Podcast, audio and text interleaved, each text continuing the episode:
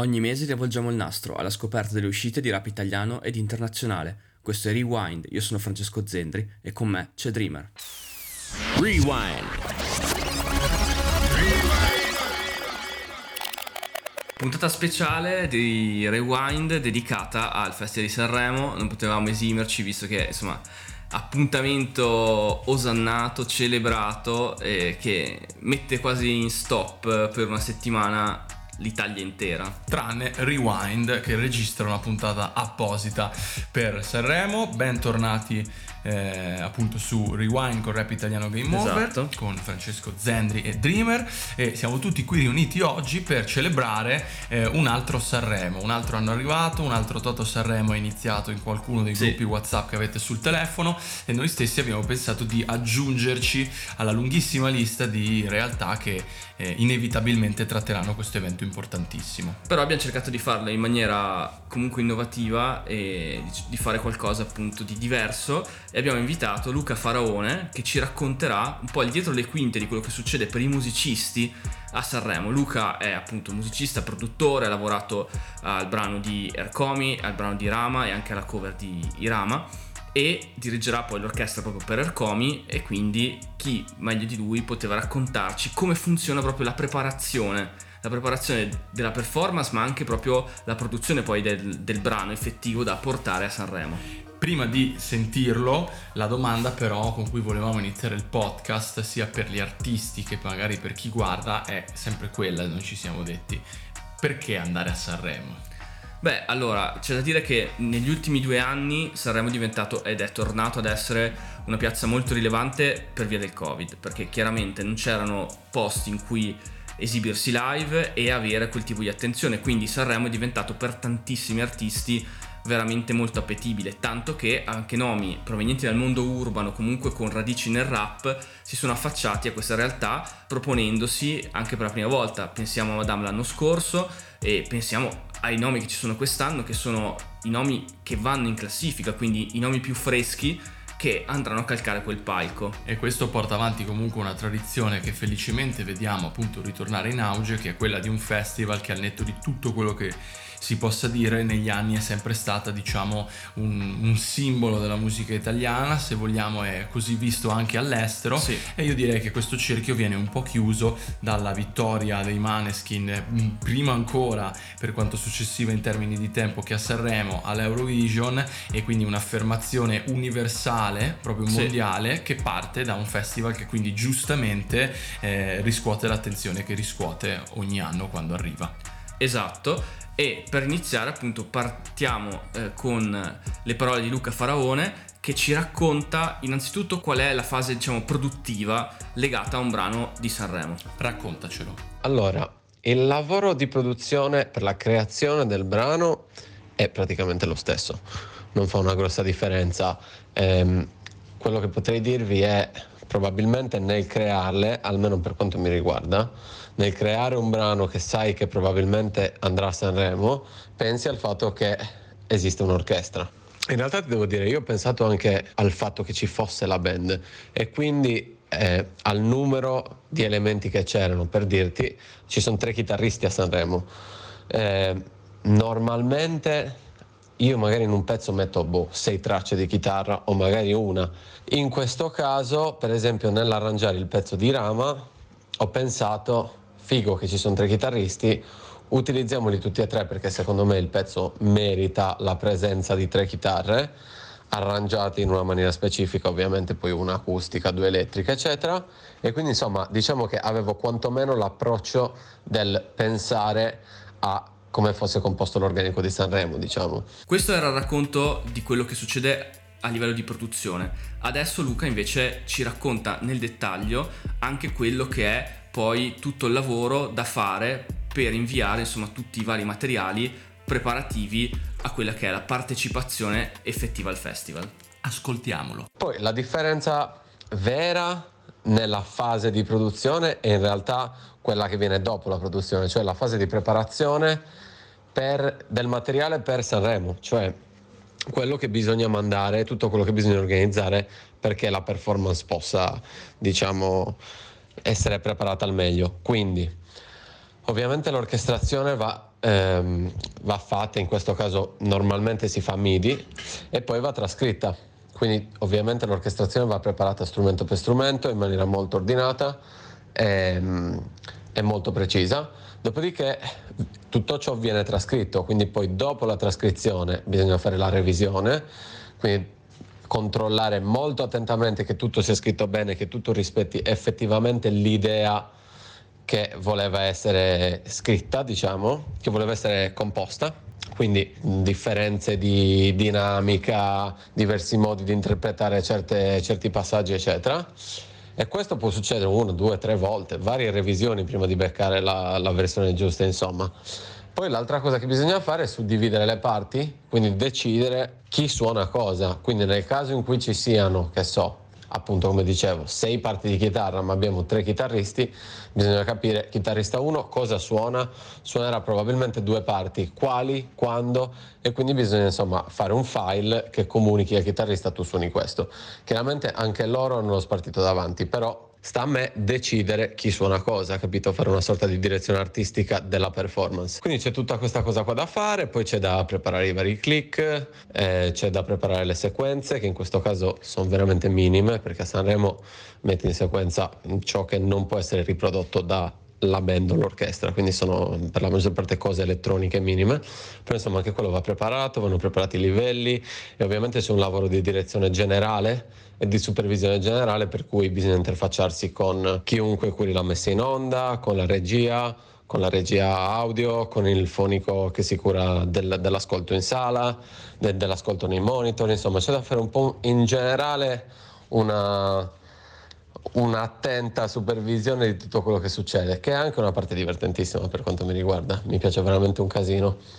E questo è più o meno quanto. Veramente, veramente interessante, anche perché molto spesso si pensa, no, che per realizzare un brano, andare a Sanremo, appunto lo fai nella tua cameretta, lo invii, poi vai sul palco il giorno dopo a fare le riprese. Abbiamo la certezza che così non è, tutto l'universo lavorativo che gira intorno a una cosa comunque così importante è veramente, veramente interessante. Quindi grazie a Luca Faraone che ci darà tante altre pillole nel resto della puntata, ma volendo metterci anche un po' del nostro, sì. Sentiamo obbligatorio fare un piccolo recap, anche pur parler, proprio riassunto, certo, di quella che è stata un po' l'esperienza del rap a Sanremo nel corso degli anni, perché ci sono stati tanti alti, tanti bassi. Tanti momenti molto interessanti, sì, in generale. Perché c'è da dire, allora, a livello di partecipazione il rap a Sanremo non è mai stato fortissimo, cioè non è mai andato tanto e non è mai stato capito appieno.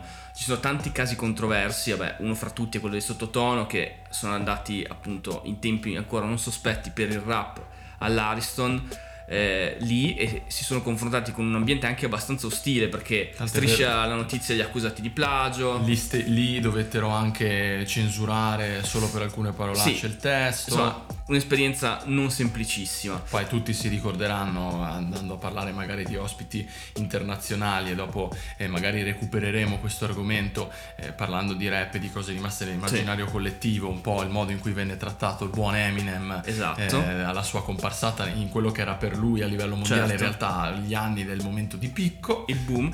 Però comunque ci sono state anche delle eccezioni positive, ad esempio Rocco Ant che vince nelle nuove proposte, mentre D'Argento Amico è nella giuria. D'Argento Amico che parteciperà tra l'altro a Sanremo, sì, quest'anno. Oppure pensiamo a Rancore, che ha partecipato per 2 edizioni, in realtà nella prima era un po' la spalla di un altro artista e quindi non era, diciamo, il vero protagonista, ma nella seconda sua partecipazione ha portato un suo brano e ha vinto anche il premio, per il miglior testo, quindi che molto spesso è il premio che va, diciamo, al brano più sai, no, senza entrare in discorsi di qualità, sì, o di piacere. Comunque molto spesso a Sanremo entrano in gioco anche delle logiche molto di mercato, di grande popolo che ascolta, certo, eccetera, e molto spesso i brani che magari sono appunto meglio scritti, meglio pensati, ma magari un pochino meno appetibili per il grande pubblico, hanno questa palma della vittoria, sì, del premio della critica, e vedere comunque un brano 100% rap raggiungerlo è stato un grande risultato. Esatto, mentre poi abbiamo avuto anche delle comparsate, diciamo, un po' più sotto traccia. Bassi Maestro che fa il DJ a Siria nel 2003, quindi un sacco di tempo fa. DJ Stile, altro grande DJ romano che accompagna Tiro Mancino.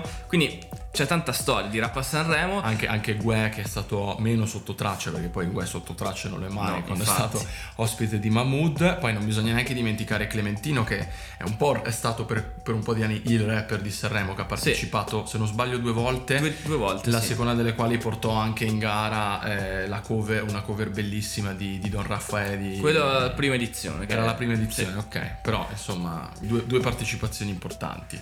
Esatto, quindi insomma il rap a Sanremo c'è sempre stato, più o meno di più negli ultimi anni. Negli ultimi anni di più, anche perché oltre, diciamo, ai veri e propri magari rapper, abbiamo tanti nomi che sono un po' associabili a quel tipo di radici. Pensiamo appunto a quest'anno, che chiaramente abbiamo tanti artisti in gara che magari non sono adesso prettamente rap, ma che hanno quel tipo di attitudine, da quel tipo di background lì. Sì, e infatti su Rap Italiano Game Over trovate il nostro reel con tutti loro, diciamo, che ci raccontano proprio quali sono le caratteristiche di quell'attitudine rap che gli aiuterà probabilmente a calcare quel palco. Ma ovviamente da artista una delle domande che mi è subito venuta in mente da sottoporre a Luca Faraone è stata quella, dopo il discorso della preparazione, relativa più al discorso dell'esibizione, sì, cioè per sé, come si prepara quindi un'esibizione in un'atmosfera di importanza tale quale è quella di sì, Sanremo. Glielo abbiamo chiesto e andiamo ad ascoltarlo. Il lavoro per preparare la performance live varia da artista a artista, varia in base alle esigenze, quindi ti posso dire, nella mia esperienza adesso si sono organizzate prove. Per esempio io ho organizzato un team di produzione che potesse gestire l'organizzazione di varie prove, quindi insomma dove farle, come farle. Abbiamo cercato di ricreare in qualche maniera quella che sarà poi la performance, quindi in un caso specifico abbiamo scelto di farlo in un posto molto grande, di modo che si potesse simulare come potrebbe essere l'ascolto sul palco in un teatro, piuttosto che farlo in una classica sala prove, no? E ovviamente prove in ear, perché si useranno gli in ear sul palco, quindi con fonico, con tutte le tracce separate, di modo che poi l'artista possa anche già capire quale tipo di monitoring vuole nelle sue cuffie, eccetera eccetera. E poi nel caso delle cover, se ci sono ospiti, ovviamente prove con gli ospiti, e il numero di prove ovviamente dipende dalle necessità, da come va, eccetera eccetera. E per quanto riguarda i musicisti, ci sono state 3 prove fino ad ora, la prima a Roma, le altre 2 a Sanremo. Adesso avremo una prova generale prima delle performance e poi insomma inizia il festival. Quindi per quanto riguarda i musicisti, normalmente ti viene dato uno slot di circa 45 minuti, tra i 45 e i 60 minuti, in cui sostanzialmente si prova il brano. Io devo capire che cosa succede. Nel caso per esempio di Rkomi abbiamo avuto tempo di curare anche l'interpretazione, perché i ragazzi dell'orchestra e della band hanno suonato veramente bene, sono stati preparatissimi, e quindi abbiamo avuto anche il tempo di rifinire un po' il tutto. Per quanto riguarda l'artista, ovviamente le sue necessità sono quelle primarie durante queste prove qui a Sanremo. Allora, all'inizio abbiamo affrontato un po' il tema del perché andare a Sanremo, poi abbiamo parlato un po' di questo recap degli artisti in gara. Adesso l'ultimo tema un po' da affrontare è quello degli ospiti internazionali che ci sono stati, perché comunque il Festival di Sanremo negli anni ha avuto degli ospiti veramente incredibili. Abbiamo citato prima Eminem, ma però non ci si deve neanche soffermare solo ed esclusivamente sul rap. No, parlando di ospiti internazionali, lui sicuramente è stato uno di quelli più interessanti da vedere su quel palco, perché è arrivato da Sanremo in un anno in cui il rap ancora non andava, il pubblico quindi non era neanche preparato, diciamo, a vedere quel tipo di cosa. E lui è arrivato con i D12, tra l'altro, sì, con Bizarre. Esatto, con un sacco di proteste esterne, con la procura che aveva analizzato i testi, con un sacco di associazioni di vario tipo che lo avevano accusato comunque di omofobia, di essere insomma contro un sacco di cose. E quindi è arrivato in questo clima veramente molto ostile. Lui a momenti non ha neanche parlato con i presentatori, si è presentato, ha fatto questo live dritto, diretto e via, fuori. Però poi ci sono stati anche altri momenti, no? Perché poi anche momenti molto alti di personaggi non esattamente del rap, ma che il rap l'hanno utilizzato, come Mike Tyson, che si è improvvisato in questo freestyle sulle note di New York mentre c'era intorno a lui questa coreografia di breakdance con i Fighting Souls. Quindi, cioè, comunque, torniamo a dire quello che abbiamo già anticipato un po' prima: il rap a Sanremo c'è, cioè, praticamente quasi da sempre, anche sotto mentite spoglie. Esatto, viene sospette, cioè, con la breakdance, anche con degli aspetti che in televisione, in altri contesti, non magari non si vedevano. Esatto, anche perché bannati. Comunque Sanremo necessariamente deve sempre cercare di aggiornarsi, sì, essendo una trasmissione italiana come l'Italia in generale, certo, magari lo fa sempre con un po' di ritardo, però lo fa. E poi negli ultimi anni, tornando a quello che dicevamo prima, era anche un po' inevitabile che ci fosse, diciamo, una presenza maggiore di rapper o comunque artisti, sì, che provengono da quel mondo, anche in ossequio a quelle che sono le classifiche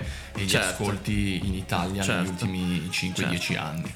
Invece, andando avanti con i discorsi che ci ha fatto appunto Luca Faraone, per chiudere la puntata, collegandoci al tema degli ospiti internazionali, esatto, gli abbiamo chiesto, visto che comunque lui ha vissuto anche tanto all'estero, uno, come ha percepito e come percepisce chiaramente il Festival di Sanremo, come visto anche da fuori, e di raccontarci un po' le sue emozioni, le sue sensazioni, visto che per lui è la prima volta appunto che andrà in questa kermesse e sarà anche la sua prima volta alla direzione di un'orchestra in un evento così rilevante. Quindi sentiamolo. Narracele.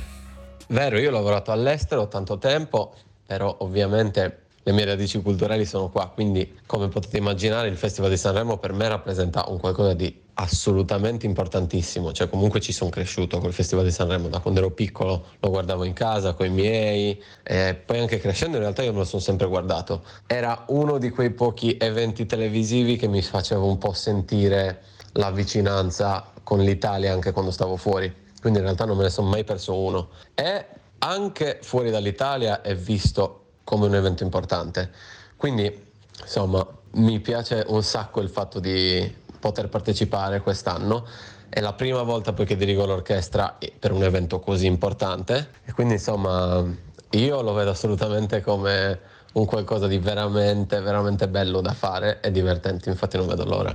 E ringraziamo ancora Luca Faraone per il suo tempo e la sua disponibilità, perché chiaramente in un momento così intenso anche di emozioni, di impegni eccetera ha trovato appunto il momento per regalarci queste sue parole, per portarci dietro le quinte di uno degli appuntamenti più interessanti e più seguiti del panorama italiano. Un discorso veramente interessante, con dettagli magari un po' più tecnici del solito, ma siamo sicuri che insomma sia un regalo apprezzabilissimo per chi è interessato a quello che va oltre la semplice esibizione che si vede in TV, e quindi a tutto il lavoro che c'è intorno. Per il resto non ci resta che fare i nostri migliori auguri a Luca Faraone e a tutti gli altri artisti in gara, sperando quindi ci regalino un grande spettacolo. Questo era Rewind da Francesco Zendri e Dreamer. Buon Sanremo e alla prossima puntata. Yes!